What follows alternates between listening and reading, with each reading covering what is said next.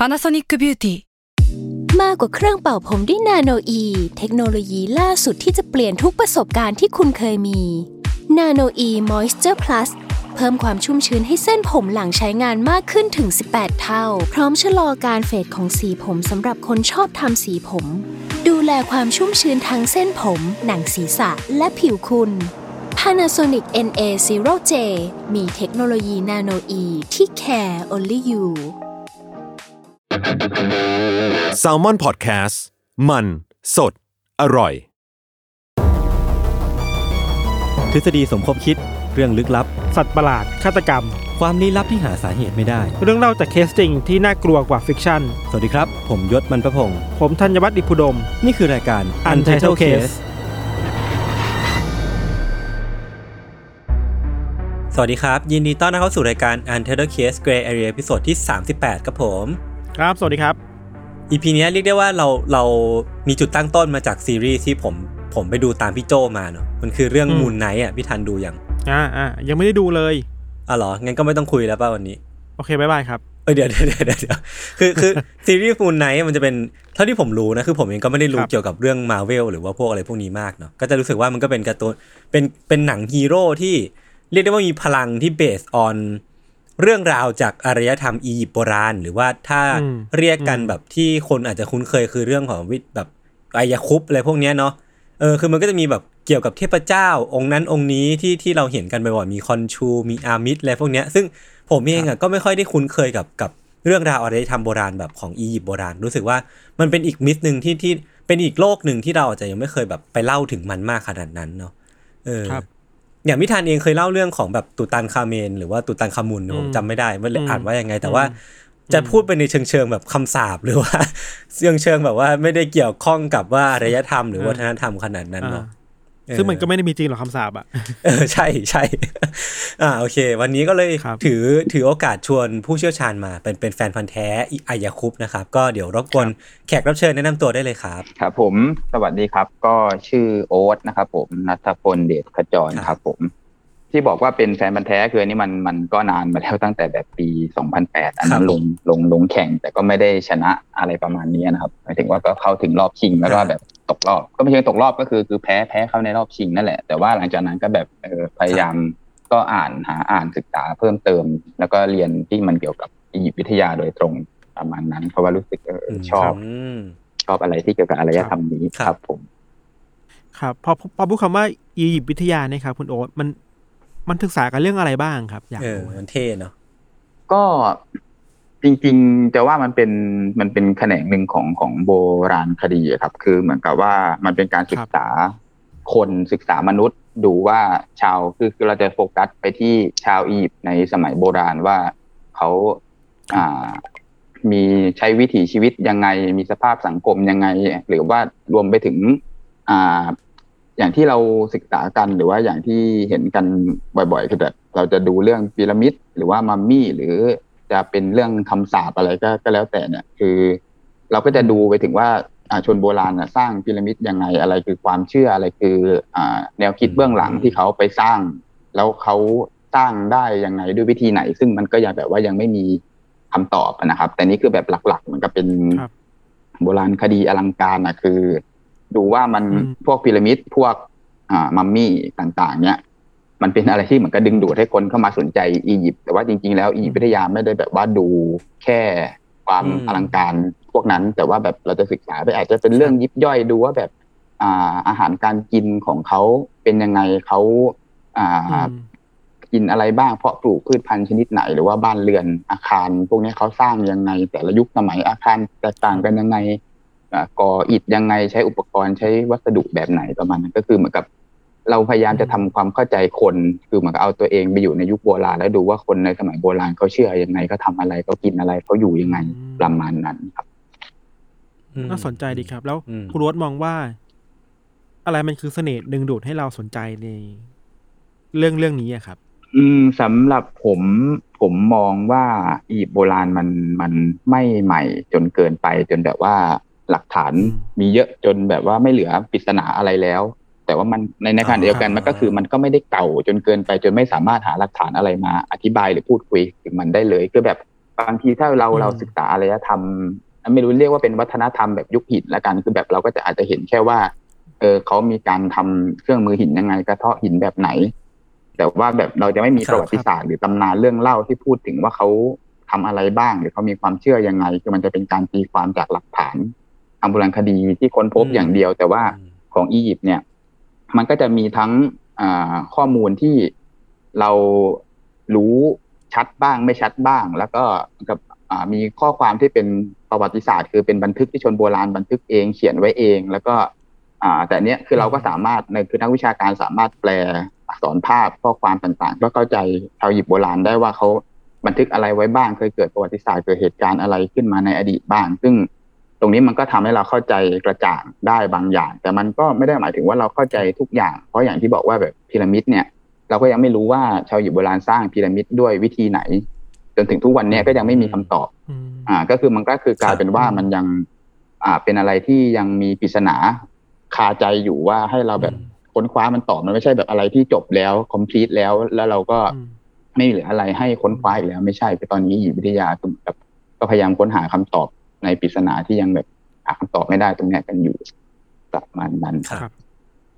ครับงั้นงั้นขอถามคุณโอ๊ตเพิ่มเติมแล้วกันครับว่า จากตอนเนี้ยที่ที่คนเขาศึกษากันทั่วโลกรวมรวมถึงตัวคุณโอ๊ตเองด้วยที่ก็ศึกษาด้านนี้โดยตรงเนี่ย ผมอยากถามคำถามที่มันแบบพื้นๆที่สุดเลยว่าหรือว่าเบสิกที่สุดเกี่ยวกับเรื่องนี้คือว่า ถ้าสมมติว่าเราย้อนกลับไปในช่วงอารยธรรมอียิปต์โบราณเนี่ยสภาพสังคมมันเป็นแบบไหนครับ แบบว่าวิถีชีวิตของคนในยุคนั้น เขาทำมาหากินอะไรหรือว่าระบบการเมืองมันเป็นแบบไหนอะไรเงี้ยคืออยากอยากลองให้แบบคุณโอ๊ตลองเล่าให้ฟังแบบคร่าวๆแล้วกันครับว่ามันเป็นยังไงบ้าง ได้ครับ อันนี้คือก็ต้องคือมองยังไงดีคือ ประวัติศาสตร์อียิปต์อะครับ คือมันว่ากันตรงๆ คือมันยาวนานสามพันปี คือนับตั้งแต่แบบห้าพันครับปีก่อนคริสตกาลมาสิ้นสุดที่ประมาณแบบ อ่า ประมาณช่วงของพระนางคิโลพัตตราก็คือแบบสามสามสิบปีก่อนคริสตกาลซึ่งอืมอ่า ไอช่วงตั้งแต่ห้าพันปีก่อนคริสตกาลเนี่ยคือมันเหมือนกับอาจจะยังไม่ได้มีอารยธรรมหมายถึงยังไม่ได้เกิดการสร้างพีระมิดขึ้นมา แต่ว่ามันเป็นยุคแบบอืมก่อนก่อนประวัติศาสตร์ก่อนราชวงศ์ซึ่งมันเป็นจุดเริ่มต้นที่แบบชาวอียิปต์โบราณเข้ามามีบทบาทในในพื้นที่ประเทศอียิปต์ปัจจุบันนะนะครับ แต่ทีเนี้ยคือสิ่งที่จะบอกคือมันประวัติศาสตร์อะมันนานประมาณแบบสามพันกว่าปี จากจากจุดเริ่มต้นของประวัติศาสตร์คือจุดเริ่มต้นของการที่ชาวอียิปต์โบราณเริ่มจดบันทึกกันนะครับ ก็คือประมาณสามพันอืมปีก่อนคริสตกาลนะนับจากปัจจุบันไปห้าพันปีเนี่ยมาจนถึงพระนางคลีโอพัตตราที่ถือว่าเป็นจุดสิ้นสุดเนี่ยมันยาวนานสามพันปี ซึ่งระบบสังคมตลอดสามพันปี มันไม่มีทางเหมือนกันตลอดอยู่แล้ว คือคล้ายๆ แบบอย่างของไทยกันอย่างของไทยเราเองจริงๆผมไม่ได้เชี่ยวชาญประวัติศาสตร์ไทยนะ แต่หมายถึงว่ามันสามารถเห็นได้ว่าเนี่ยเพียงแค่ย้อนกลับไปไม่กี่ร้อยปีอะคือระบบสังคมมันไม่ได้เหมือนกันอืมอืมทุกวันนี้เองแบบครับสังคมมันเปลี่ยนไปตลอด แต่ทีนี้คือสิ่งที่มันไม่เปลี่ยน หรือว่าเปลี่ยนน้อยที่สุดหรือว่าเป็นความเชื่อที่มันคงอยู่ตลอดเวลาก็คือการที่พวกเขาเป็นนักสังเกตธรรมชาติ แล้วก็เอาอืมเอาความอืมอ่าสิ่งที่เขาสังเกตมาผสมผสานกับความเชื่อตำนานต่างๆ เพราะว่าอืมอ่าอืมคืออียิปต์เนี่ยต้องบอกว่า อยู่คือคือทุกอารยธรรมโบราณของของโลกยังไงก็ต้องการสิ่งสำคัญที่สุดคือน้ำจืดอย่างแรกนะครับคือคือคุณอยู่ไม่ได้ถ้าไม่มีน้ำดื่มไม่มีน้ำจืดกินคุณจะไปอยู่กับน้ำเค็มคุณก็กินไม่ได้เนาะคืออียิปต์เนี่ยก็จะมีแม่น้ำไนาย ซึ่งไหลจากทิศใต้ขึ้นไปทิศเหนือ อันนี้เป็นเป็นจุดแรกที่ถ้าจะเอาแบบเกินเอาประวัติศาสตร์เบื้องต้นเลยก็คือแบบสำหรับคนที่ศึกษาอียิปต์โบราณแรก ๆ เนี่ยอาจจะงง เพราะว่ามันจะมีคำที่เรียกว่าอียิปต์บนกับอียิปต์ล่าง คำว่าอียิปต์บนอะ อ่า จะอยู่ทิศใต้ แต่ถ้าอียิปต์ล่างจะอยู่ทิศเหนืออ่า อันนี้คือเหมือนกับโอเคอ่าผมครับผมงงแล้วใช่ใช่อันนี้จะอาจจะเป็นเริ่ม อันนี้ต้องต้องให้ทำความเข้าใจกันก่อนว่าถ้าสมมุติแบบคผรับมพูดหรือใครพูดขึ้นมา หรือเห็นเขียนในหนังสือว่าอียิปต์บนเนี่ยก็คืออยู่ทิศใต้นะอียิปต์ล่างอยู่ทิศเหนือซึ่งอ่าฮะอันนี้นับครับตามการไหลของแม่น้ำไนาย ก็คือแม่น้ำไนายจะเริ่มจากทิศใต้อืมอ่า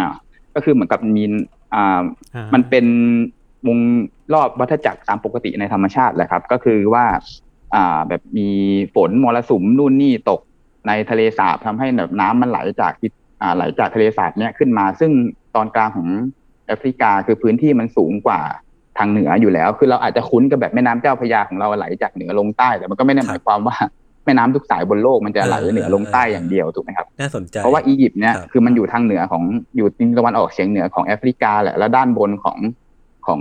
อ่าประเทศเขาก็คือทะเลเมดิเตอร์เรเนียน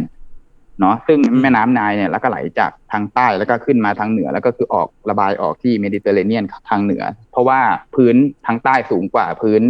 ทางเหนือต่ำกว่า มันก็เลยไหลไปตามแรงโน้มถ่วงของโลกนั่นแหละ แต่ทีนี้อ่ามันก็เลยทำให้ชาวอ่าเราเราเรียกเขาว่าอียิปต์บนเนี่ยคือเหมือนกับเรียกต้นน้ำซึ่งมันอยู่ทางใต้อียิปต์บนก็เลยเป็นทิศใต้อียิปต์ล่างก็เลยเป็นทิศเหนือ อันนี้คือถ้าสมมุติว่า อ่าก็คือถ้าได้ยินเนี้ยคือให้เข้าใจว่ามันสลับทิศกัน จะได้ไม่งงอ่าครับประมาณนั้น แต่ทีนี้สิ่งที่อยากจะเกริ่นต่อไปก็คือเรื่องน้ำจืดนี่แหละ เพราะว่าแม่น้ำไนายคือแหล่งนอกจากจะเป็นแหล่งน้ำจืดที่สำคัญ แล้วมันยังเป็น อ่า เส้นทางคมนาคมด้วย คือคิดว่าเหมือนกับมันเป็นไฮเวย์เส้นหลักของชาวอียิปต์โบราณ เพราะว่าในสมัยโบราณเนี่ยเขาไม่ได้มีถนนแบบว่าโอ้โหดีเลิศตลอด หรือว่าปูพื้นดีๆเหมือนถนนแบบโรมัน หรือถนนปัจจุบันหรืออะไรก็ตามเนี่ยคือชุมชนของชาวอียิปต์โบราณก็จะแบบว่ากระจัดกระจายอยู่ตามริมฝั่งแม่น้ำอ่าซึ่งก็หลักๆก็จะใช้การเดินทางเชื่อมต่อกันด้วยแม่น้ำไนายนี่แหละ ทีนี้ครับอ่าหลักๆที่ที่ผมบอกไปว่าชาวอียิปต์โบราณเขานับเขาไม่ใช่เขาเป็นนักสังเกตธรรมชาติแต่ก็เพราะว่าอย่างที่ผมบอกแม่น้ำไนายมันจะไหล อ่าจากคือแม่น้ำไนายตรงเนี้ย คือหลักๆ เลยชาวอียิปต์โบราณเขาเรียกดินแดนของเขาเองอะอาณาจักรอียิปต์ของเขาอะนะครับเขาเรียกว่าเคเมตคาว่าเคเมตคือครับแผ่นดินสีดำความหมายคือแผ่นดินสีดำเลย ซึ่งคาว่าแผ่นดินสีดำเนี้ยอ่ามัมันคือตะกอนดินของแม่น้ำที่แม่น้ำไนายไหลอ๋ออ่อ่า พัดตะกอนดินมา อ่า คือเออเอออันเนี้ยมันเลยทำให้คือในความมันเลยทำให้ชาวหยิบโบราณแบ่งแบ่งหนึ่งปีออกเป็นสามฤดูกาลโดยที่แบบเขาเรียกว่าเป็นฤดูน้ำหลาก แล้วก็พอน้ำหลากมาเสร็จปั๊บฤดูต่อไปก็คือเป็นฤดูเพาะปลูกพอพอน้ำมันหลากมาปั๊บก็คือมันก็จะเอาตะกอนดินมาทับถมกัน พอน้ำลดระดับลงไป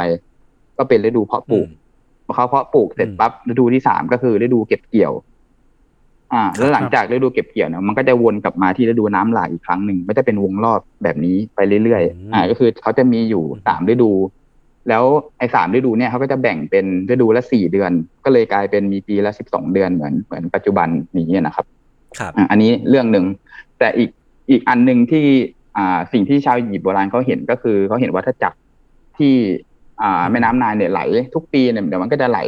มาท่วมเอาดินตะกอนดินมาเดี๋ยวปีหน้าก็ไหลมาอีก ปีหน้านู้นก็ไหลมาอีกอ่าซึ่งในความเป็นจริงคือเรารู้แล้วว่าธรรมชาติมันเกิดจากธรรมชาติแต่ลมมรสุมนู่นนี่ฝนตกอยู่ทาง อ่าทางตอนในของแอฟริกาเนี่ยคือยังไงมันก็เป็นอ่าวงจรตามธรรมชาติของมันอยู่แล้ว แต่ชาวอียิปต์โบราณเนี่ยก็เห็นว่าตรงเนี้ยมันคือวัฏจักรนะเขาก็เอาไปผสมผสานกับความเชื่อของเขา อีกอย่างหนึ่งคืออมเราสิ่งที่เราคือทุกวันนี้เราก็ยังเห็นอยู่ก็คือพระอาทิตย์เนี่ย ขึ้นทางทิศตะวันออก แล้วก็ตกทางทิศตะวันตกทุกวันพรุ่งนี้มันก็ขึ้นทางทิศตะวันออกอีก แล้วก็ตกทางทิศตะวันตกอีก อ่า ชาวอียิปต์โบราณก็เลย เหมือนกับเขาก็จับตรงนี้เขาก็เห็นว่ามันเป็นวัฏจักรอีกแล้ว ก็คือมันอืมเกิดพระอาทิตย์ที่เกิดขึ้นมา อ่า ทางทิศตะวันออก แล้วก็ตายหายไปทางทิศตะวันตก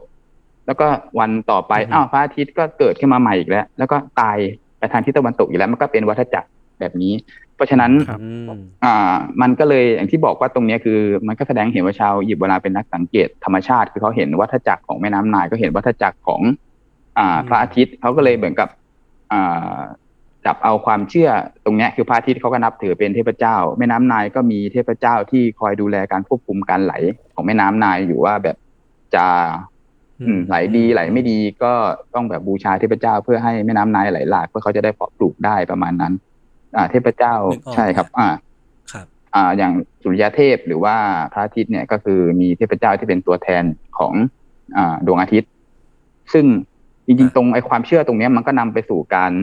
ทำมัมมี่ด้วยแหละครับ ก็คือความเชื่อหลังอ๋อความตาย อ่าเพื่อเชื่อว่าฮะแบบพอเราตายไปแล้วเราก็สามารถเกิดใหม่ได้ เพราะว่าแบบพระอาทิตย์เนี่ยตายไปแล้วแล้วก็เกิดใหม่ ตายไปแล้วก็เกิดใหม่ หรือว่าแบบแม่น้ำนายเนี่ยไหลมาแล้วเดี๋ยวเขาก็ไหลหลากมาใหม่ได้ทุกปีอ่าเพราะฉะนั้นมันก็เลยนำไปสู่ความเชื่อว่า เออเขา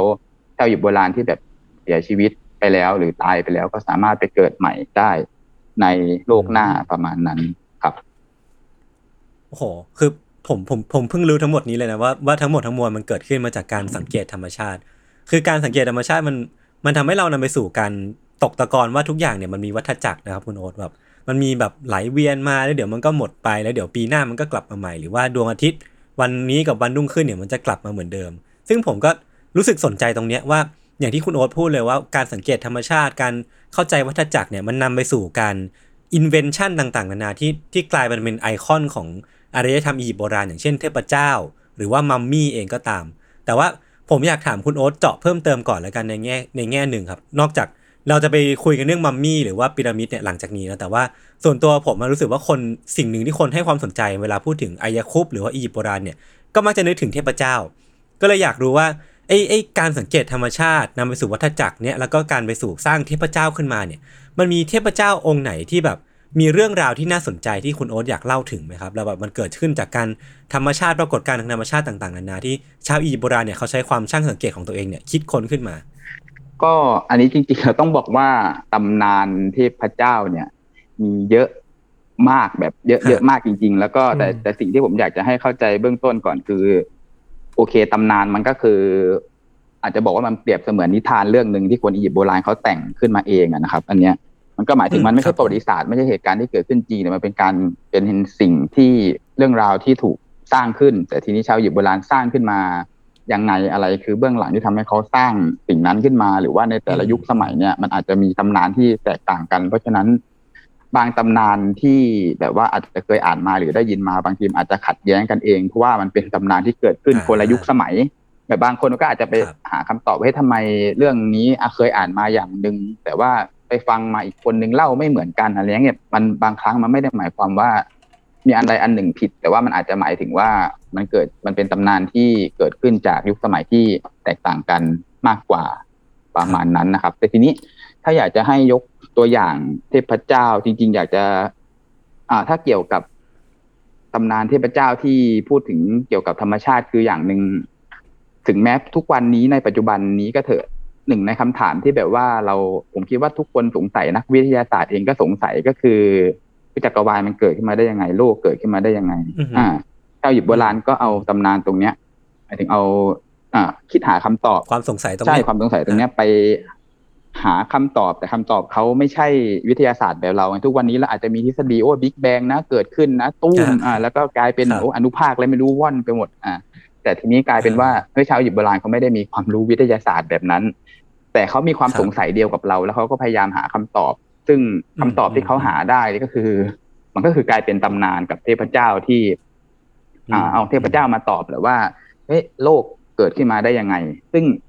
อ่าอืมการตำนานการสร้างโลกเนี่ยมันจะเชื่อมโยงไปหาการสังเกตธรรมชาติได้ดีอย่างหนึ่งคือทุกตำนานการสร้างโลกอะเขาจะมีจุดเริ่มต้นอยู่ที่เนินเขาเรียกว่าเนินดินแห่งการถือกำเนิดคือเหมือนกับว่าเขาบอกว่าก่อนที่โลกจะถือกำเนิดขึ้นมาคือคือ ในด้วยความเข้าใจของชาวอียิปต์โบราณคือเขาก็คิดว่าโลกเป็นเป็นศูนย์กลางใหญ่ที่สุดนะครับ ก็คือ แล้วก็จริงๆอียิปต์ก็คือเหมือนกับเป็นจุดจุดจุดศูนย์กลางของอารยธรรมของเขาด้วยนั่นแหละ แต่ทีนี้คือจุดที่อืมเกิดขึ้นมาก็คือเกิดจากผืนน้ำคือในโลกนี้ไม่มีอะไรเลย มีผืนน้ำอย่างเดียว เต็มไปด้วยน้ำแล้วน้ำนี้ก็คือเป็นเทพเจ้าเหมือนกันที่ชื่อว่านูนคือแบบอยู่ดีๆก็มีเนี่ยอืมผืนน้ำเนี่ยขึ้นมา แล้วหลังจากนั้นพอน้ำเริ่มลดระดับลงไป ก็จะมีผืนดินโผล่ขึ้นมาผืนหนึ่งปุ๊บแล้วก็อยู่ก็จะมีเทพเจ้าองค์หนึ่งอยู่บนผืนดินนั้น อันนี้ก็คือเหมือนกับเป็นตำนานของเขาอะนะซึ่งแบบก็ไม่สามารถอธิบายได้หรอกว่าอยู่ดีๆเฮ้ยแล้วแล้วเทพเจ้าโผล่จากไหนเฮ้ยแล้วน้ำมันมาจากไหนคือเขาไม่ได้สามารถแบบอธิบายไปถึงตรงนั้นได้แต่แบบจุดเริ่มต้นก็คืออืมมีผืนน้ำพอน้ำลดระดับเนินดินก็โผล่มามีเทพเจ้าอยู่หนึ่งพระองค์ ทีนี้สิ่งที่อยากจะให้เห็นอืมก็คือตำนานเนี้มันไม่ได้เกิดมาจากความคิดหรือเขาสร้างขึ้นมาเอง แต่มันเกิดจากการสังเกต ระดับน้ำในแม่น้ำนายอย่างที่ผมบอกนะครับ คือในแม่น้ำนายเนี่ยมันไม่ได้แปลว่ากลางแม่น้ำมันจะไม่มีอะไรเลย คือในในในแม่น้ำเนี่ยกลางแม่น้ำอาจจะมีเกาะมีอะไรขนาดเล็กอยู่อะซึ่งจินตนาการถึงในตอนที่น้ำท่วมสูงสูงๆคือน้ำไหลมาท่วมสูงเลยเนี่ย มันอาจจะไปกลบอืมหมายถึงว่าระดับน้ำมันก็ท่วมเกินกว่าไอตัวเนินดินตรงนั้นพอระดับน้ำลดลงอืมปุ๊บเนินดินมันก็โผล่ขึ้นมา อ่าอืมอันนี้คือเหมือนกับว่ามันเป็นเหตุการณ์จริงที่ชาวอียิปต์โบราณเห็น แล้วก็เอาตรงเนี้ยเข้าไปผสมผสานกับอ๋อตำนานการสร้างโลก ก็เหมือนกับว่าเริ่มแรกมีแต่น้ำก็เหมือนกับไอ้จังหวะที่น้ำท่วมมิดหมด พอครับระดับน้ำลดระดับลงปุ๊บเนินแบบว่าเกาะแก่งกลางแม่น้ำนายก็เริ่มโผล่ขึ้นมา อ่า ประมาณนั้นก็ตรงเนี้ยถูกจับเข้าไปสร้าง อะไปอยู่ในตำนานของการสร้างโลกอะนะครับ ซึ่งจริง ๆ การตำนานการสร้างโลกมันก็มีอยู่แบบ หลายหลายเวอร์ชั่น เพราะว่าแต่ละเมืองก็จะมีเทพเจ้าของตัวเองก็จะมีตำนานที่พยายามที่จะเชิดชูเทพเจ้าที่เป็นเทพเจ้าองค์หลักของเมืองนั้นๆอ่า ประมาณนั้นครับ ก็แต่ตำนานหลักๆ ที่เรียกว่าเป็นตำนานการสร้างโลกที่ เรียกว่าโด่งดังที่สุดได้ไหมอาจจะเป็นแบบเรียกว่าคนรู้จักเยอะที่สุด แล้วก็จริงๆมันถูกครับ เกริ่นถึงนิดนึงในใน Moon Knight ด้วยในในซีรีส์เนี้ยก็คือเป็นตำนานของเมืองครับเฮลิโอโพลิสเฮลิโอโพลิสคือเหมือนกับนครสุริยะนะครับคือมันอยู่แถวแถวๆใกล้ๆเมืองไคโรปัจจุบันแหละ แต่ว่าไม่ได้อยู่แบบเป๊ะๆซะทีเดียวมันมันอยู่บริเวณนั้นคือทางเหนือของอียิปต์แต่ทีนี้อ่าคือตำนานของเฮลิโอโพลิสเนี่ยจะกล่าวถึงเทพเจ้าเก้าพระองค์ ซึ่งโอ้โหจริง ๆ ในใน EP แรกของของของ Moon Knight คิดว่าหลาย ๆ ท่านก็คงดูกันหมดแล้วแหละแต่ก็คือจะมีครับกล่าวถึงเทพที่ชื่อว่าเอนเนียดคือกลุ่มเทพเอนเนียดคือกลุ่มเทพเก้าองค์ ถ้าถ้าใครเคยดูคือจะมีฉากหนึ่งที่แบบพระเอกพูดว่าเฮ้ยแล้วทำไมไอ้ภาพนี้มันมีแค่เจ็ดองค์อะไรเงี้ยแล้วก็ก็เถียงกับพนักงานอ่าพนักงานในอืมอ่ากิฟช็อปนะครับ ก็ประมาณนั้นก็คือตรงนี้แหละเอนนีสเก้าองค์เนี้ยก็คือจริง ๆ แล้วจะเริ่มมาจากเทพเจ้าองค์แรกเลยที่แบบ โผล่ขึ้นมาแบบองค์เดียวเลยคือ ชื่อว่าเทพเจ้าอาตุมนะครับอาตุมก็คือเป็นอือฮึสุริยะเทพไปแหละ แล้วหลังจากนั้นอืมเทพเจ้าองค์เดียวเนี้ยเขาก็คือมันมีหลายตำนานนะแต่ก็มีตำนานที่บอกว่า เทพเจ้าอาตุมเนี่ยสร้างเทพเจ้าอีกสองพระองค์ขึ้นมานะครับ ก็คือสองพระองค์เนี้ยมคือถูกสร้างขึ้นมาผ่านการช่วยตัวเอง อ่าครับนั่นแหละ ก็คือการอ่าฮะอย่างนั้นนั่นแหละครับอะโอเคทีนี้ก็ครับจะ ออกมาเป็นเทพเจ้าที่ชื่อว่าอ่าชูกับเทพนุษครับคือตอนแรกมีอ่าอาตุมก่อนแล้วอาตุมก็สร้างชูเทพเจ้าชื่อชูกับเทพเจ้าชื่อเทพนุษขึ้นมา ซึ่งชูเป็นกลายเป็นสามออ่างค์เป็นแล้วสามองค์ก็คือ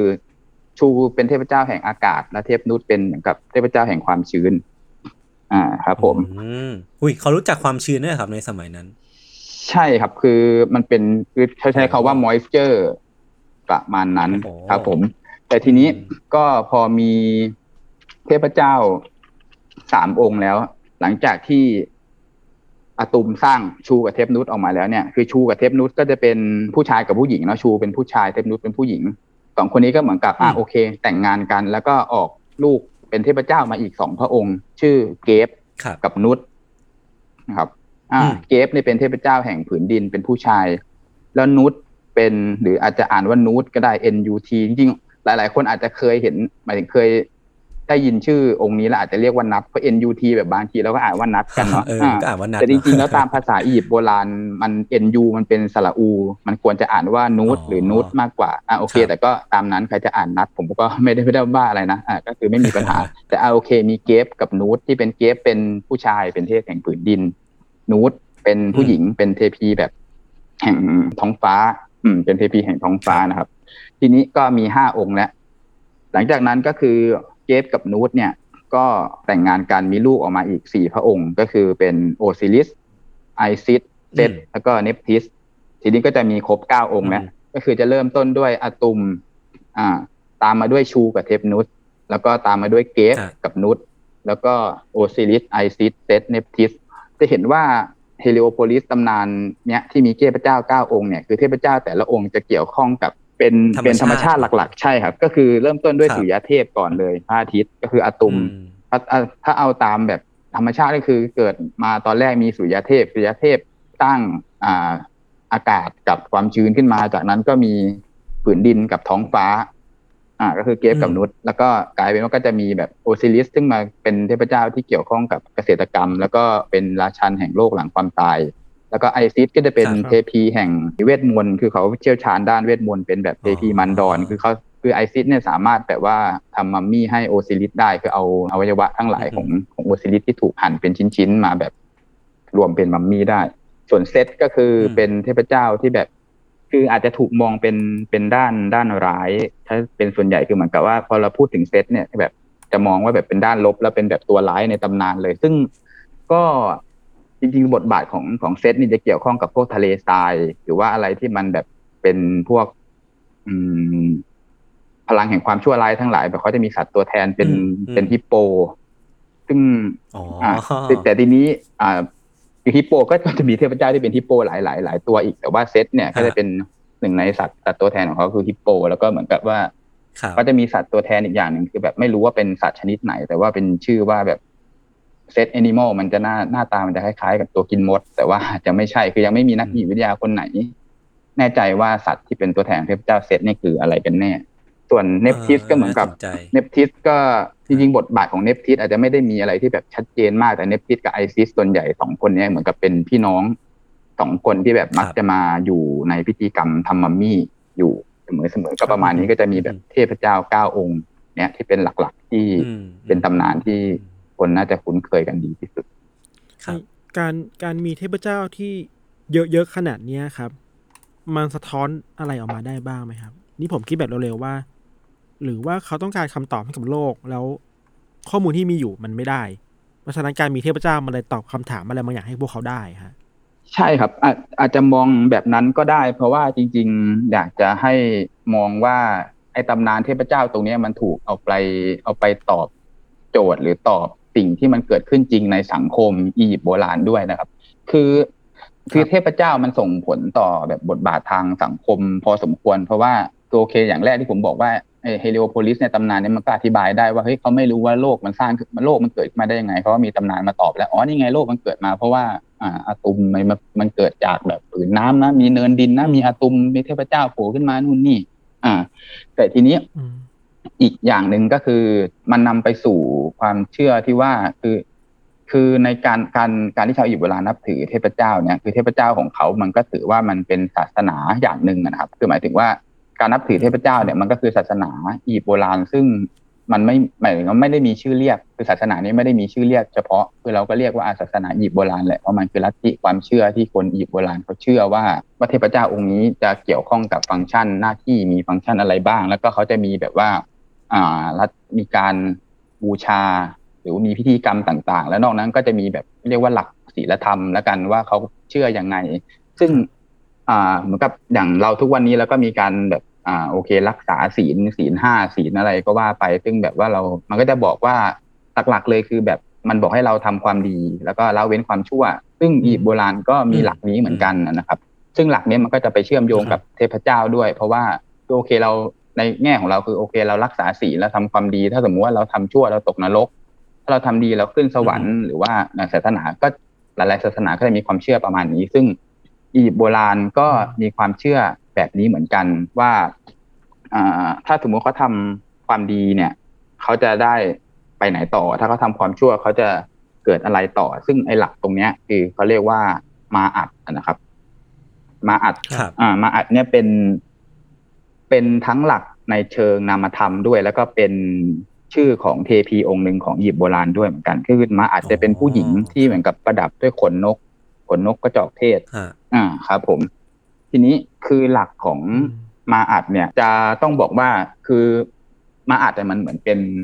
สิ่งที่ เป็นเรียกว่าเป็นระเบียบแล้วกัน เพราะว่าคือชาวอียิปต์โบราณเขาจะมีความเชื่อในเรื่องของของความสมดุลนะครับ คือถ้ามีบวกก็ต้องมีลบครับมีอย่างที่เราเห็นว่าอืมมีตะวันออกก็ต้องมีตะวันตก อ่า ประมาณนั้นคือครับมีความดีก็ต้องมีความชั่ว คือถ้าระเบียบของจักรวาลก็คือมาอัด แล้วก็ด้านตรงข้ามของมาอัดก็คืออิสเฟตคือคำว่าอิสเฟตคือเหมือนกับความโอลหมานประมาณนั้น สิ่งที่อืมฟาโรห์แล้วก็คนทุกคนชาวอียิปต์โบราณทุกคนจะต้องยึดถือก็คือเขาต้องดำเนินตามเหมือนกับดำเนินชีวิตตามมาอัด ก็คือเหมือนกับทำความดีนั่นแหละอืมอ่าอืมคือเขาจะต้องดูว่าในช่วงที่เขาตายไปแล้วเขาจะต้องพูดว่าในตลอดชีวิตที่เขาเคยทำ หมายถึงว่าตลอดชีวิตที่เขามีชีวิตอยู่เนี่ยเขาไม่เคยทำชั่วอะไรยังไงบ้างคือเหมือนเขาจะต้องอธิบายตรงเนี้ยให้เทพเจ้าฟังนะครับ ซึ่ง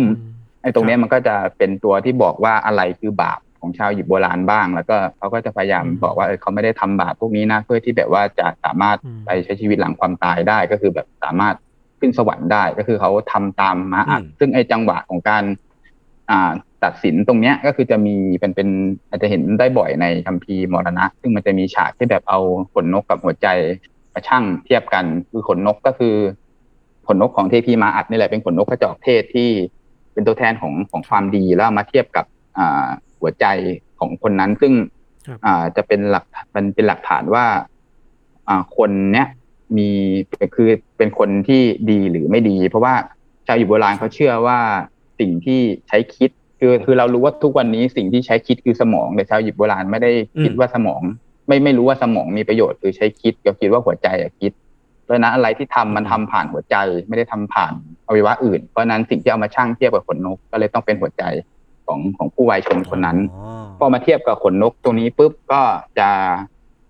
ดูว่าอะไรที่หนักกว่ากัน ถ้าขนนกหนักกว่าก็แสดงว่าความดีมากกว่า ก็ถือว่าคือหนักกว่าหรือสมดุลก็ตามเนี่ยก็คือถ้าขนนกนกหนักกว่า หรือว่าสองอย่างสมดุลกันแสดงว่าก็คนนั้นถือว่าเป็นคนดีเขาก็โอเคผ่านไปใช้ชีวิตหลังความตายได้ แต่ถ้าหัวใจหนักกว่าอืมอ่า ก็จะถูกอ่าตัวที่อยู่ในมูลไหนแหละครับ ที่ชื่ออัมมิดนะครับกินหัวใจอ่าก็คือจะกลายเป็นว่าเหมือนกับตกนรกนั่นแหละคือเขาไม่สามารถใช้ชีวิตหลังความตายได้ อันนี้ก็คือมุมหนึ่งที่แบบเอา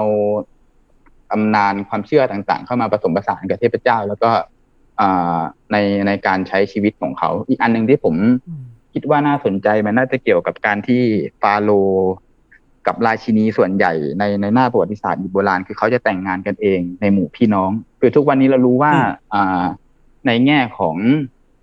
ชีววิทยาก็ถือถ้าสมมติว่าแบบพี่น้องกันเอง แต่งงานกันมันจะมีความผิดปกติทางร่างกาย เกิดขึ้นมาได้ซึ่งผมครับผมก็ไม่ได้รู้ลึกหรอกแต่หมายถึงว่าเออโอเค มันจะมีความผิดปกติบางอย่าง เกิดขึ้นจากการแต่งงานกันเอง ทีนี้แต่ว่าเทพอืมแต่ว่าฟาโรห์กับราชินีส่วนใหญ่มักจะแต่งงานกันเอง ในหมู่พี่น้องเพื่อหลักๆ คือเพื่อรักษาสายเลือดบริสุทธิ์ของเขาแหละ แต่สิ่งที่เขาทำแบบบางคนครับมองจากปัจจุบันเข้าไปอาจจะมองเฮ้ยแล้วทำไมไปทำแบบนั้นในเมื่อแบบเออลูกที่เกิดมาอาจจะมีโอกาสแบบว่าผิดปกติหรืออาจจะพิการอะไรเงี้ยแต่ว่าเราต้องเข้าใจตรงนี้ว่าชาวอ่า ฟาโรห์ชาวที่เป็นชาวหยิบโบราณเนี่ยเขายิงตามตำนานเนี่ยครับเพราะว่าอย่างที่ผมเล่าไปอืมเอ็นนิสเทพเจ้าเก้าพระองค์อะ คือตอนแรกที่อาตุมอาจจะแบบว่าอ่าช่วยตัวเองแล้วโผล่มาสององค์ชูกับเทพนุษเนี่ยแหละแต่ชูกับเทพนุษที่ถือว่าเป็นพี่น้องกันก็แต่งงานกันเองไง แล้วก็ออกมาได้อืมได้ออกมาเป็นอืมเกฟกับนุษและเกฟกับนุษก็คือก็พี่น้องกันเหมือนกัน แล้วก็แต่งงานกัน แล้วก็ออกมาเป็นโอซิริสไอซิสอย่างที่ผมเล่าไปเนี่ย คือฟาโรห์ชาวอิบโบราณก็เลยจำเป็นต้องอ่า รักษาธรรมเนียมตรงเนี้ยซึ่งคือก็คืออ้างอิงมาจากอ่าตำนานเทพเจ้าที่เขาสร้างขึ้นมา แล้วก็เอาตำนานตรงเนี้ยมากลายเป็นว่าอ่าใช้กับสังคมของเขาเองคือกลายเป็นว่าในอืมอ่าราชวงศ์เนี่ย ก็จำเป็นที่จะต้องอืมแต่งงานกันเองในหมู่พี่น้องด้วยเพื่อรักษาสายเลือดประมาณนั้นครับผมครับแล้วความความเชื่อเรื่องเทพเจ้าเหล่านี้ครับ มันนำมาสู่รูปแบบหรือวิธีการปกครองประชาชนยังไงบ้างไหมครับ อ่ามันเกี่ยวตรงที่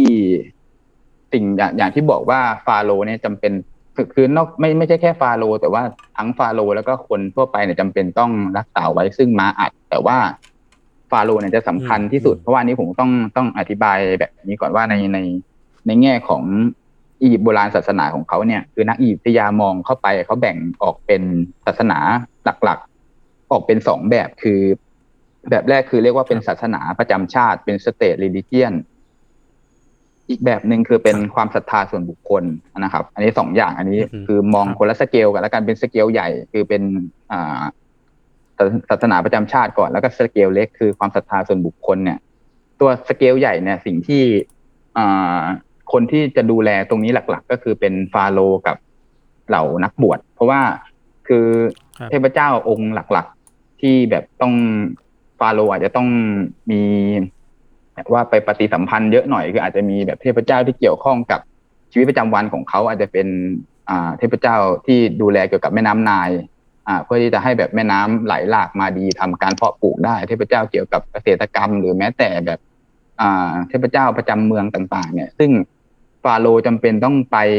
อ่าทำพิธีบูชาจะแบบว่าไปเอาเครื่องบรรณาการไปถวายให้เทพเจ้า ในซึ่งเป็นครับเป็นตัวแทนของเขาก็คือเป็นรูปสลักที่อยู่ในส่วนในสุดของวิหารของพวก เป็นอ่าในห้องบูชาของของแต่ละวิหารในแต่ละเมืองก็จะมีเทพเจ้าที่เป็นองค์หลักของแต่ละเมืองนั้นอยู่ คือโดยทฤษฎีแล้วฟาโรห์ก็ควรที่จะต้องเป็นคนที่ไปบูชาเทพเจ้าในแต่ละเมืองเอง แต่ทีเนี้ยคืออ่าโอเคฟาโรห์คนเดียวไม่สามารถที่จะเดินทางทั่วอียิปต์ไปหาอ่าอืม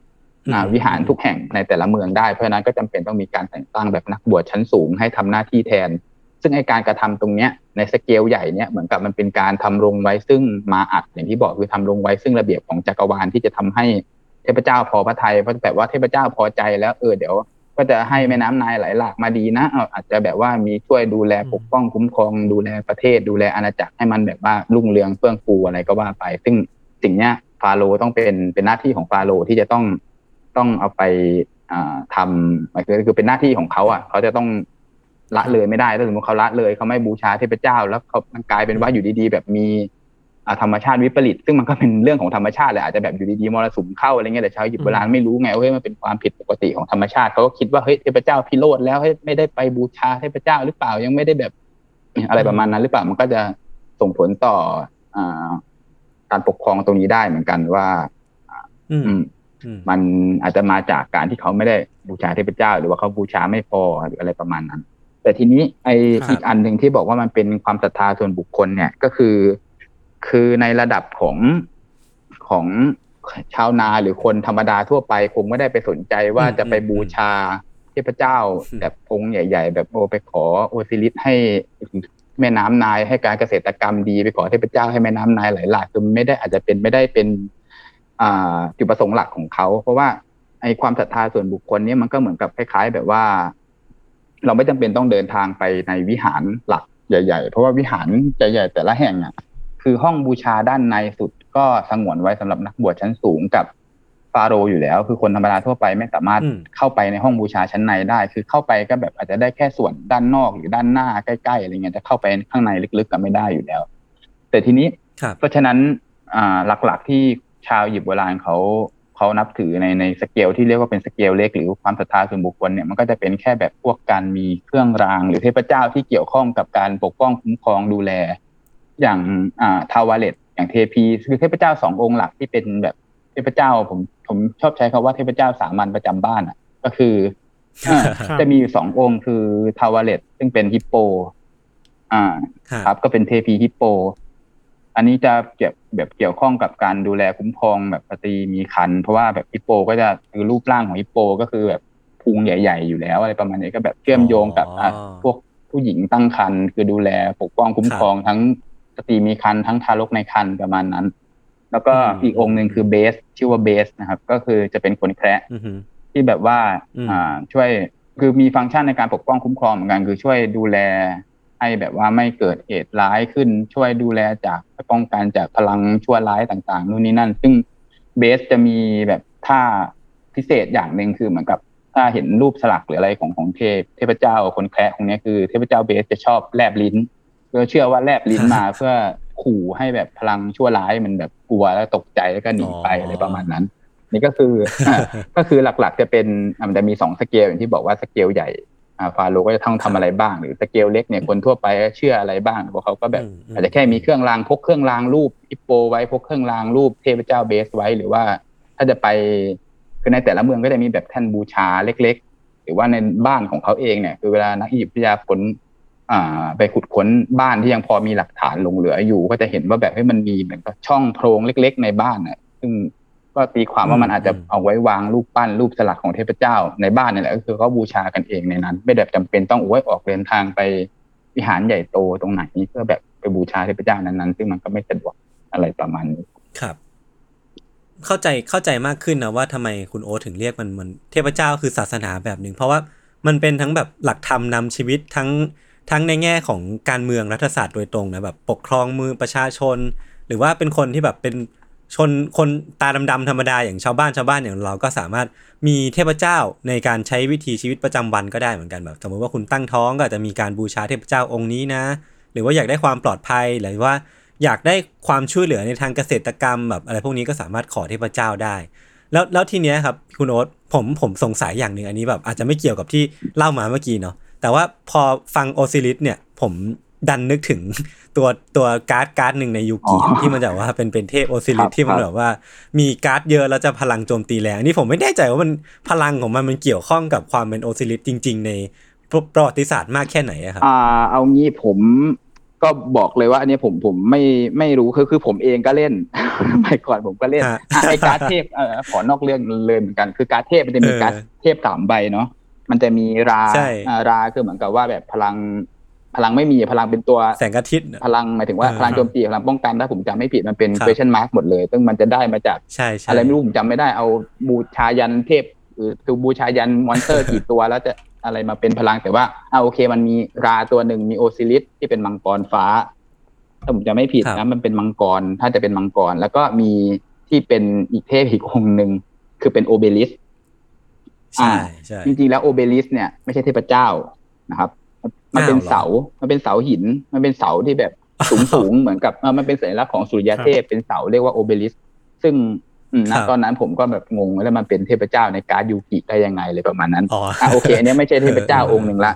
แล้วก็โอซิลิสที่เป็นมังกรคือเอาจริง ๆ คือในตำนานอียิปต์โบราณโอซิลิสไม่ได้อะไรกับมังกรเลย เพราะว่า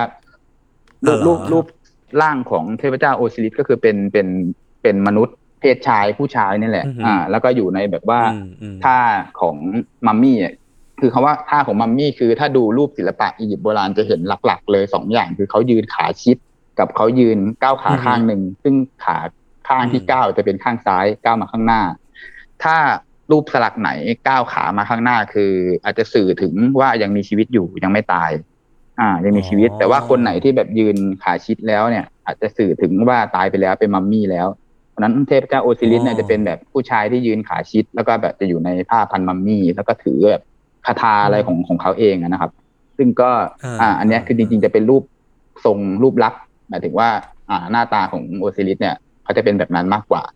ไม่ได้อะไรกับอืมมังกร ส่วนเทพเจ้าราก็คือครับอาจจะดูใกล้เคียงที่สุดแหละเพราะมันเป็นนกเหมือนกันในการดยูกิก็เป็นนกอือหือเนาะเทพเจ้าจริง ๆ ก็อืมก็เป็นนกเหยี่ยวเหมือนกัน ก็ดูแต่อันเนี้ยใกล้เคียงสุดแหละครับแต่พลงพลังผมว่าก็เขาก็ก็คงตามแต่คนเขียนจะแบบนั่นสิว่าเนอะกันไปประมาณนั้นครับก็อย่าไปอย่าไปยิงมากเลยมากนะครับโอโอเบลิสยังเป็นเทพได้โอเลเคยโอเคครับ ต่อมาประเด็นที่ผมสนใจต่อมาครับ รู้สึกว่าผมก็เพิ่งรู้เหมือนกันตอนที่คุยกับคุณโอ๊ตนี่แหละว่าการทำมัมมี่อะจริง ๆ มันก็อ้างอิงจากการมีอยู่ของเทพเนาะเมื่อกี้เราก็ได้ยินเรื่องของเทพโอซิริสหรือเปล่านะที่เกี่ยวข้องกับการทำมัมมี่ใช่ก็เลยอยากทราบว่าจริงๆแล้วอะแนวคิดการทำมัมมี่อะครับมันเมื่อกี้คุณโอ๊ตเกริดมาคร่าวๆแล้วแหละว่า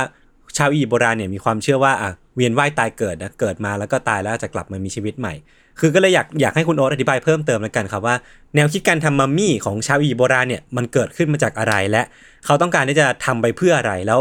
ไอ้วิธีการเหล่านี้วิธีการแบบดองยาหรือว่าเอาเอาวัยวะออกมาเนี่ยมัน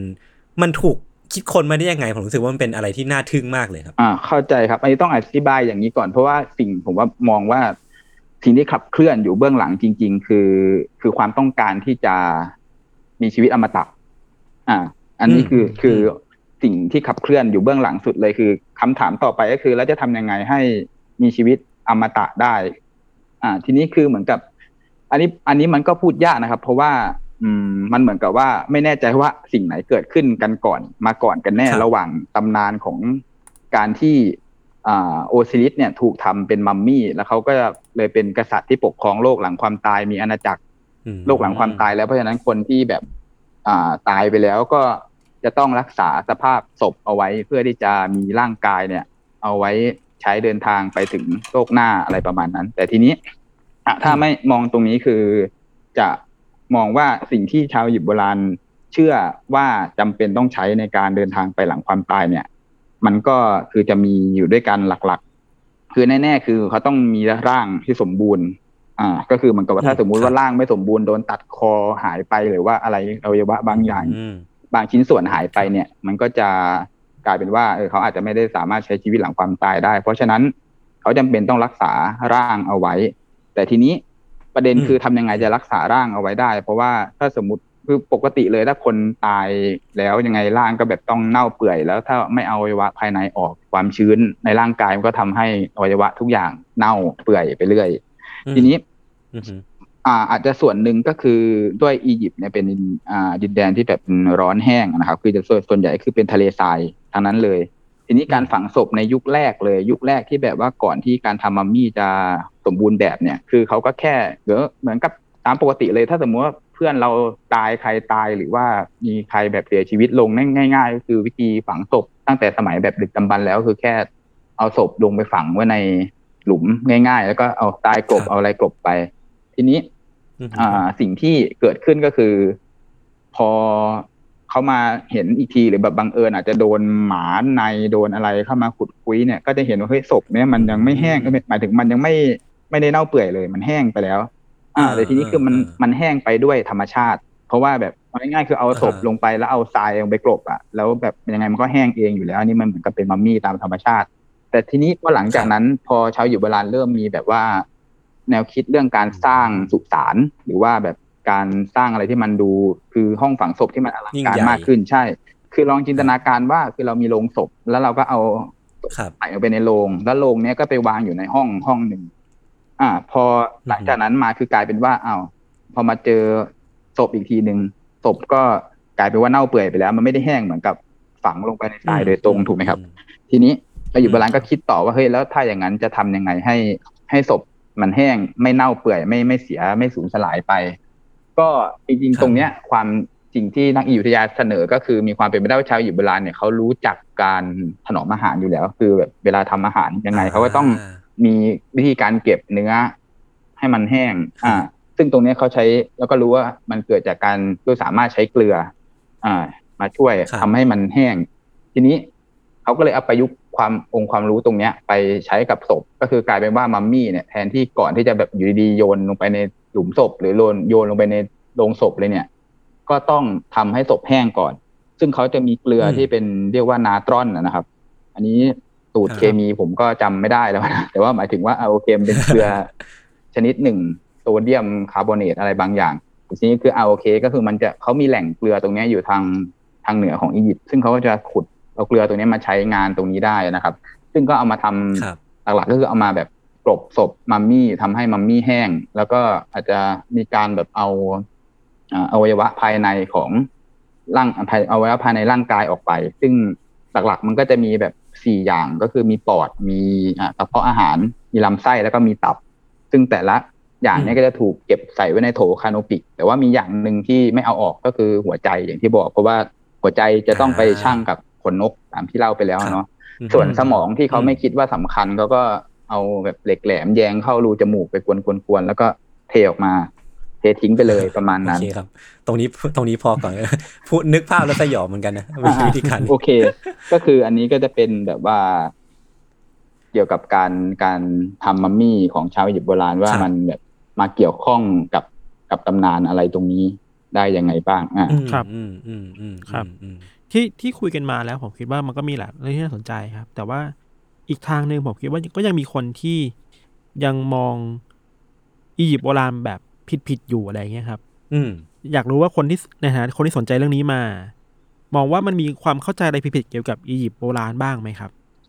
อ่าความจริง ๆ ผมเคยเขียนเกี่ยวกับความเข้าใจผิดหลัก ๆ ที่คนมักจะเข้าใจผิดเกี่ยวกับอียิปต์โบราณเอาไว้สิบข้อ อันนี้ก็เอา คร่าวๆแล้วกันนะครับ ก็คือจากในในยิปซียิปซีใช่ใช่ไหมใช่ครับ ในยิปซีคือผมมันน่าจะเป็นคลิปอะไรสักอย่างที่แบบไปคุยกับทางยิปซีอะก็จะเป็นแบบติดความเข้าใจผิดที่ที่คนมักจะเข้าใจผิดเกี่ยวกับอียิปต์โบราณนะนะครับ ประเด็นแรกเลยก็คือประเด็นเรื่องของธาตุไม่ได้เป็นคนสร้างพีระมิด เพราะว่าเราไม่ได้คิดว่าการสร้างพีระมิดของของชาวอียิปต์โบราณเนี่ยคนที่สร้างมาเป็นธาตุ คือเอาธาตุมาสร้างพีระมิดนี่แหละ แต่จริงๆแล้วไม่ใช่ เพราะว่าคือคือแนวคิดเรื่องธาตุสร้างพีระมิดเนี่ยมาจากเอกอ่าเอกสารของนักประวัติศาสตร์ชาวกรีก ชื่อว่าเฮโรโดตัสนะครับ ซึ่งเขาก็ครับมันเขียนบันทึกเอาไว้ว่าโอเค เนี่ยที่ในสมัยฟาโรห์ที่ยังสร้างพีระมิดกันอยู่คนที่มาสร้างก็คือธาตุเอามาสร้างและอีกอย่างหนึ่งก็คืออ่าพวกภาพยนตร์หรืออะไรต่างๆ ซึ่งแบบในยุคเก่าที่แบบว่าแสดงถึงฉาก การสร้างพีระมิดเนี่ยก็จะมักจะมีแบบพวกภาพของคนงานแบบว่าอาจจะเป็นแบบหัวหน้างานถือแส้อยู่แล้วก็คอยแบบเกี้ยนตีพวกธาตุที่แบบกำลังแบบลากชักลากหินไปสร้างพีระมิดอะไรแบบนี้มันก็เลยกลายเป็นภาพจำที่ อ่า เราคิดว่าให้ธาตุสร้างพีระมิดหรือเปล่า แต่จริง ๆ แล้วคือเหมือนกับบจากหลักฐานทางโบราณคดีที่เขาค้นพบก็คือคนที่สร้างพีระมิดอะไม่ใช่ทาสที่แบบว่าต้องถูกบังคับขู่เข็นให้มาแบบใช้แรงงานอะไรประมาณนี้แต่เหมือนกับว่า ก็จะเป็นชาวนา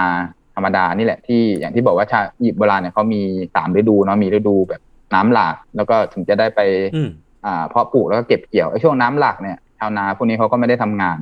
เพราะเขาไม่รู้ทำอะไรก็ครับทำไม่ได้เพราะน้ำมันท่วมอยู่ ก็อาจจะเป็น อ่าอ่าก็อาจจะใช้แรงงานตรงเนี้ยมาสร้างพีระมิด ก็จะเป็นช่วงสี่เดือนที่แบบน้ำท่วมตรงเนี้ยก็อาจจะเอามาเวลาตรงนี้มาสร้างพีระมิดแทนประมาณนี้นี่ก็คือประเด็นแรกที่แบบธาตุไม่ใช่ครับสร้างพีระมิด ก็อีกอันหนึ่งก็คืออมความเข้าใจผิดที่ผมคิดว่าคนส่วนใหญ่แบบว่า คิดว่าเอออียิปต์ก็มีพีระมิดไง เพราะฉะนั้นฟาโรห์ทุกพระองค์ก็ต้องฝังศพอยู่ในพีระมิดเสมอ แต่จริงๆไม่ใช่อ่าอืมเพราะว่าฟาโรห์บางพระองค์ก็อืมครับไม่ได้ อ่า ฝังศพในพีระมิด เพราะว่าแบบในยุคหลังก็จะมีสุสานที่แบบว่าเจาะเข้าไปในหน้าผาก็เรียกว่าเป็นหุบเป็นหุบผากษัตริย์ประมาณนั้นนะครับคือนี้เรียกเรียกชื่อเพราะว่าครับในส่วนใหญ่แล้วในอ่า พีระมิดเนี่ย มันมันมันเห็นใหญ่โตอะคือใครมองไปก็เห็นแล้วว่าตรงนั้นมีพีระมิด แล้วปกติแล้วชาวอียิปต์โบราณก็มักจะใส่พวกกลุ่มสมบงสมบัติเครื่องทองคงทองคำอะไรไปกับเป็นเป็นเครื่องใช้หลังความตายให้กับฟาโรห์อยู่แล้ว เพราะฉะนั้นครับอ่า มันก็เป็นเหมือนกับป้ายเป็นป้ายสัญญาณบอกโจรว่าตรงเนี้ยมีขุมทรัพย์ไงคุณก็ไปขุดได้อ่าเพราะฉะนั้นเออก็เลยกลายเป็นว่าเออยุคหลังก็แบบเปลี่ยนรูปแบบเขาก็ไม่สร้างพีระมิดและฟาโรห์ในยุคหลังก็แบบเจาะเข้าไปในหน้าผามันก็จะซ่อนได้ ดีกว่า แต่สุดท้ายก็ไม่รอดมีโจรอยู่ดี เพราะว่าโจรก็ก็ไปขโมยได้ประมาณนั้นครับ ครับ อันหนึงเออจริงอ่าๆสนสนุกนะเออ มีจริง ๆ มีอีกใช่ไหมคุณโอ๊ตผมผมอยากฟังอีกเพราะว่าสนุได้กได้ได้ครับอีกในอ่าอีกอันหนึงก็คือเรื่องพลังลึกลับของพีระมิดอ่า คือเราก็อ่าเองก็ยังอ่าวนเวียนกับพีระมิดแหละ แต่ว่า อ่า คือบางคนก็เห็นแบบเฮ้ยพีระมิดเนี่ยมันมีแบบสามารถถ้าไอโครงสร้างพีระมิดเนี่ย เอาแบบจำลองมาก็ได้ แล้วก็เอามีดโกนที่แบบทื่อๆไปวางไว้ตรงกลางเนี่ย แล้วก็แบบสักพักหนึ่งเฮ้ยมีดโกนคมขึ้นมาเหมือนเดิมได้เลย หรือว่าแบบบางคนเคยทำแบบ การทดลองแบบเอาผลไม้ไปวางไว้ตรงกึ่งกลางของพีระมิด แล้วก็ดูว่ามันเน่าครับช้าลงหรือว่าดีขึ้นหรืออะไรยังไง ซึ่ง อ่า คืออันนี้ถ้ามองในมุมของความเชื่อมันมีมีกลุ่มที่เชื่อแบบนี้ว่าพีระมิดอะมีพลังลึกลับเขาอาจจะ อ่าสามอืมอืมเชื่อว่ามันมี สามารถทำให้เกิดอะไรขึ้นได้ก็ไม่รู้แหละเอาเป็นว่าผมผมโดยส่วนตัวผมก็จะไม่ไปลบหลู่ตรงความเชื่อเขาเพราะว่าถ้าเขาเชื่อแบบนั้นก็โอเค ก็ก็ไม่มีความผิดอะไรเพราะเขาเขามันเป็นความเชื่อของเขา แต่สิ่งที่ผมอยากจะบอกก็คือ ชาวหยิบโบราณเองไม่เคยเชื่อเรื่องพลังลึกลับ ไม่เคยบอกว่าอ่าพีระมิดมีพลังอืมอ่าคือการที่แบบอืมอืมจะบอกว่าเฮ้ยมีดโกนมันคมขึ้นมา หรือบอกว่าเฮ้ยในผลไม้ที่วางในพีระมิดมันไม่เน่ามันไม่ใช่เป็นตัวที่จะบอกว่าการที่ฟาโรห์ใส่ศพ หรือมัมมี่เข้าไปแล้วมันไม่เน่ามันเป็นพลังจากพีระมิดไม่ใช่ มันมาจากการทำมัมมี่นั่นแหละ ที่บอกว่าการเอาอืมเกลือครับนาต้อนนะที่บอกว่าอ่าเอาเกลือมากรบศพศพมันถึง อ่าอืมแห้งเหี่ยวไปเอง หมายถึงว่าแห้งไปตาม อ่า ธรรมชาติจากการถูกกลบด้วยเกลือเนี่ยมันไม่ได้เกิดจากพลังของพีระมิดที่ช่วยรักษาศพคือวิทยาศาสตร์เนาะใช่ครับณโอ๊ตประมาณนั้นอืมไม่ได้แบบว่าเกิดจากพลังลึกลับ แต่ว่าก็ต้องบอกว่าคนที่เชื่อก็มี ซึ่งก็โอเคไม่เป็นไรอันนั้นก็ปล่อยเขาไปอืมอีกอันหนึ่งก็คืครัอบผมอันนี้ หนังสือส่วนใหญ่เขาจะชอบเขียนนี่อันนี้ไม่ได้เกี่ยวกับพีระมิดแล้ว แต่ว่าอียิปต์เนี่ยจะมีฟาโรห์ที่เป็นผู้หญิงด้วยเหมือนกัน อ่า แต่ทีนี้ก็คือหนังสือส่วนใหญ่ที่ผมเคยอ่านมาหรือเคยเห็นมาเขาจะชอบบอกว่าฟาโรห์ฮัตเชปซุตเนี่ยคือจะเป็นฟาโรห์หญิงองค์เดียวของอียิปต์โบราณ ซึ่งจริง ๆแล้ว อันนี้ก็คือก็ไม่ใช่เหมือนกัน แต่ผมคิดว่าอันนี้คนคนน่าจะรู้เริ่มเริ่มรู้กันเยอะแล้วเพ ราะว่าคือฮัตเชปซุตเนี่ยเป็นแค่ฟาโรห์ผู้หญิงที่แบบว่าโด่งดังที่สุดแล้วก็มีแบบว่า อ่า ประวัติที่น่าสนใจ เยอะที่สุดเพราะว่าแบบนางสร้างวิหารใหญ่โตเอาไว้ ซึ่งมันก็จะมีเรื่องราวเล่าว่านางเคยไปทำอะไรมาบ้างส่งคณะสำรวจออกไปตรงไหนได้อะไรกลับมาประมาณนั้น มันก็เลยเหมือนกับ อ่า เรามีเรื่องราวของนางเยอะกว่าองค์อื่น ซึ่งมันแต่ว่าถ้าจะบอกว่านางนางเป็นแบบฟาโรห์หญิงองค์เดียวเนี่ยไม่ใช่เพราะว่าในหน้าประวัติศาสตร์แล้วอืมฟาโรห์หญิงแบบ ถ้าองค์อื่นอีกคือตั้งแต่แบบสมัยยุคราชวงศ์แรก ๆ เลยแบบห้าพันกว่าปีนับจากวันเนี้ยก็มีฟาโรห์หญิงแล้วเหมือนกัน อ่า ก็คือจะมีฟาโรห์หญิงประมาณแบบ น่าจะห้าหกพระองค์ที่นอกจากฮัตเชปตุสไปอะนะครับ ซึ่งก็อืมอันนี้คือแค่แบบ อ่า เป็นความเข้าใจผิดว่าเฮ้ยฮัตเชปตุสคือฟาโรห์หญิงองค์เดียวแต่จริงๆก็คือจะบอกว่าไม่ใช่ เพราะว่ามีมีหลายมีมากกว่านั้นอีก อีกประเด็นหนึ่งอืมไปที่เรื่องของการทำมัมมี่ก็คืออืม ที่เห็นเข้าใจผิดคือเขาชอบคิดว่ามัมมี่มีการทำแค่รูปแบบเดียวคือเหมือนกับว่า มันก็แค่เอาศพมานอนกลบ แล้วก็เอาอ่ากรีดด้านข้างของร่างกายเอาอวัยวะภายในออกมาอะไรประมาณนั้น ซึ่งจริง ๆ แล้วมันถ้าอ้างอิงตามเฮโรโดตัสคนที่ผมบอกว่าเขาบันทึกเรื่องท่าสร้างพีระมิดนั่นแหละคือเฮโรตัสเนี่ย อืมมันก็พูดยากเพราะว่าเอกสาร ของเขาอะมันก็เชื่อถือได้บ้างไม่ได้บ้าง อันไหนที่เขาฟังมาอย่างเช่นเรื่องพีระมิดเนี่ยมันเกิดขึ้นก่อนสมัยของเฮโรโดตัสหลายพันปีเลยอืมอ่า ประมาณน่าจะสองพันปีได้คือเหมือนกับนึกถึงเราทุกวันนี้บันทึกถึงสิ่งที่เกิดขึ้นสองพันปีก่อนหน้าเรา แล้วเราแค่ฟังคนอื่นมาอืมมันเกิดความผิดพลาดได้มากกว่าอยู่แล้ว แต่มันไม่ได้แปลว่าเอกสารของเฮโรโดตัสมันเชื่อถือไม่ได้เสมอไป เพราะว่าบางอย่างเขาก็เห็นด้วยตาตัวเองก็มีเหมือนกัน เพราะไอ้การทำมัมมี่ครับในบันทึกของเขาเนี่ยก็คือเขา เห็นเฮโดตัสเห็นด้วยตาตัวเองแล้วก็บันทึกลงไป เพราะฉะนั้นมันก็จะน่ามีความน่าเชื่อถือมากกว่า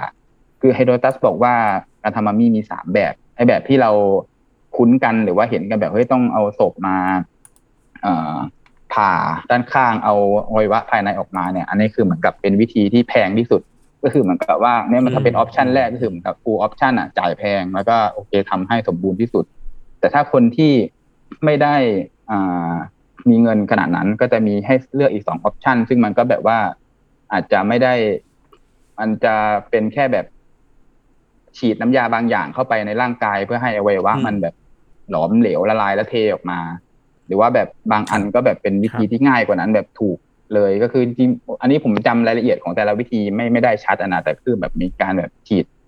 ยาบางอย่างเข้าไปในไส้ตรงน่าจะเหมือนกับว่าทางทางทวารหนักนั่นแหละ เพื่อให้ไปละลายอวัยวะภายใน แล้วก็ไม่ต้องทำอะไรเลยอืมเอาเรือนาต้อนเนี่ยกลบมัมมี่ไว้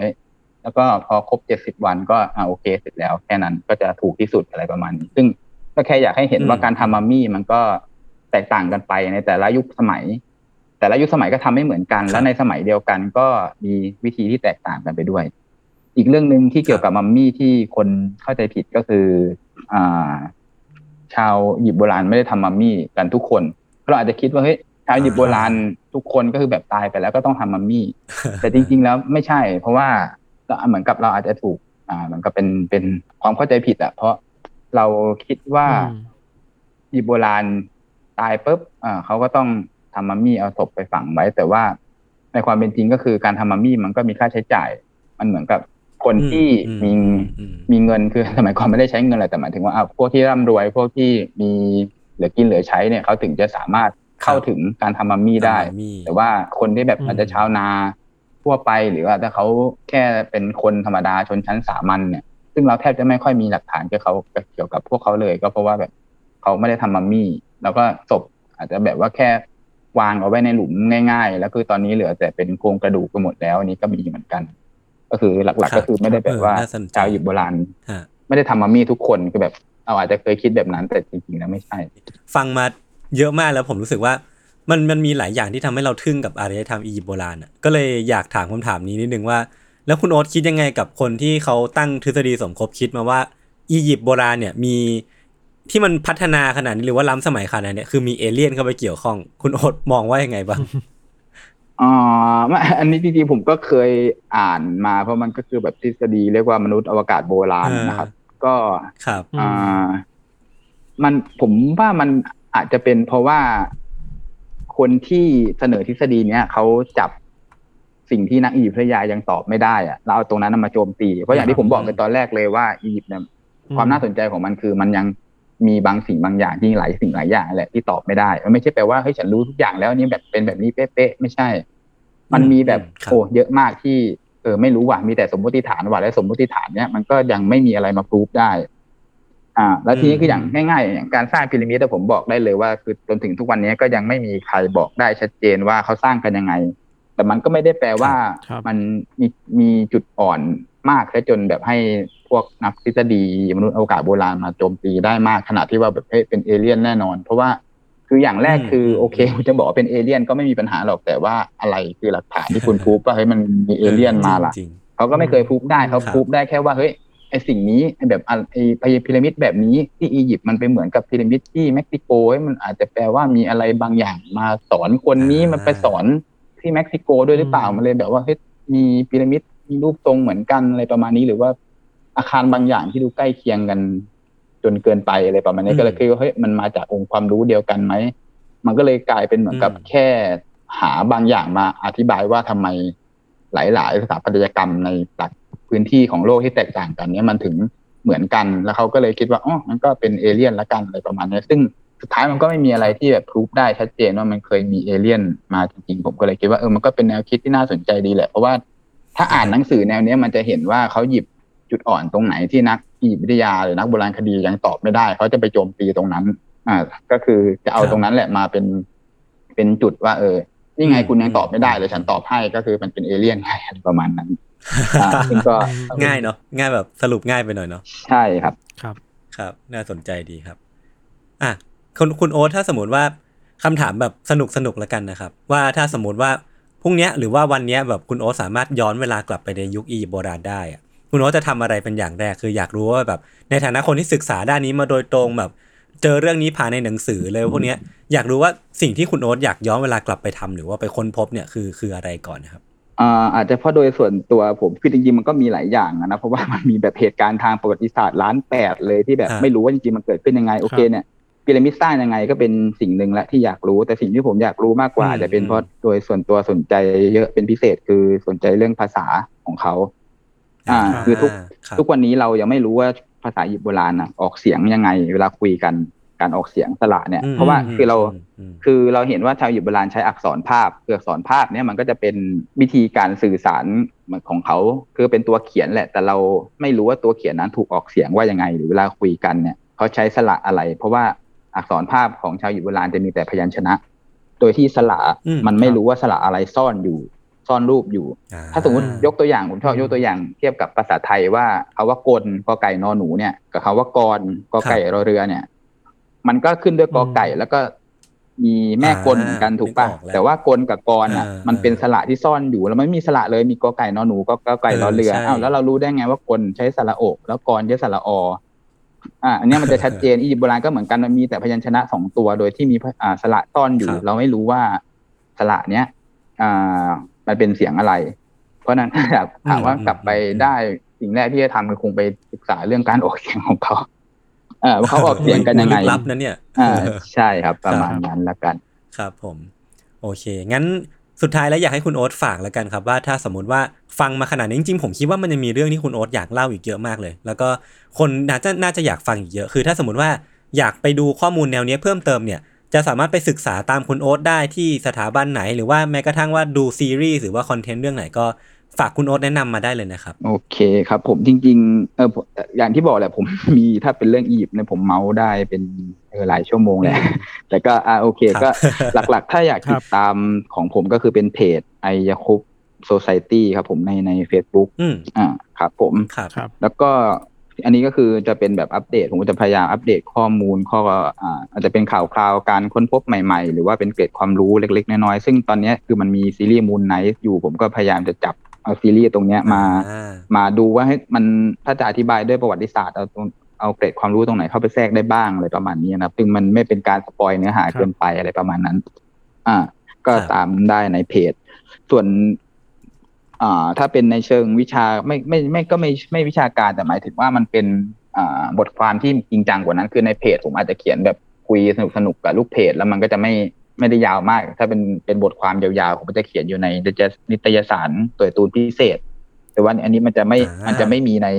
ไม่มีเป็นเป็นออนไลน์มันจะเป็นรูปเล่ม เป็นนิตยสารเล่มอย่างเดียวอืมก็จะมีในนั้นที่เขียนบทความเกี่ยวกับอียิปต์อยู่เหมือนกัน แล้วก็พวกอารยธรรมโบราณต่างๆ ก็ไปติดตามได้ แต่ที่เป็นหนังสือเล่มก็จะมีของสำนักพิมพ์ยิปซีก็หลักอืมๆก็จะมีเล่มที่ผมเขียนล่าสุดเป็นอ่าเปิดโลก อียิปต์วิทยา Step into Egyptology นั่นแหละก็จะเป็นถ้าใครอยากจะเริ่มต้นศึกษาอียิปต์แบบจากศูนย์เลยก็ได้ แบบว่าไม่มีความรู้อะไรเลย แล้วก็อยากจะหาหนังสือสักเล่มหนึ่งที่มันครอบคลุมทุกด้านแบบคร่าวๆ ก็จะแนะนำเล่มเปิดโลกอียิปต์วิทยา เพราะว่าจะเกริ่นตั้งแต่แบบประวัติศาสตร์ของอียิปต์เกริ่นตั้งแต่ว่าประวัติศาสตร์ของวงการอียิปต์วิทยาเอง รวมไปถึง อ่าอย่างอย่างเรื่องที่เราคุยกันวันนี้ด้วยก็คือพวกศาสนาความเชื่อครับหลังความตายเทพเจ้าต่างๆ ก็มีอยู่ในนั้น แล้วก็พวกสถาปัตยกรรมครับวิหารอ่าสุสาน แล้วก็การอ่านอักษรภาพอียิปต์โบราณเบื้องต้นก็จะเขียนไว้ในนั้นด้วย ครับผมโอเคครับผมครบถ้วนครับ จริง ๆ คือสนุกมากแล้วก็จริงๆอยากคุยต่อ จริงๆ ถ้ามีโอกาสเดี๋ยวคราวหน้าชวนมาคุยกันใหม่นะอาจจะเจาะเป็นเรื่องๆไปนะคุณโอ๊ตอาจจะเป็นเรื่องของพีระมิดมัมมี่อะไรก็ว่าไปได้เนอะครับยินดีมากๆครับผมโอเคครับ งั้นยังไงวันนี้ก็ขอบคุณคุณโอ๊ตมากนะครับ แล้วก็ติดตามรายการของเราทั้งสองคน แล้วก็ช่องทางติดตามของคุณโอ๊ตด้วยนะครับ วันนี้พวกผมสามคนลาไปก่อน สวัสดีครับ สวัสดีครับผม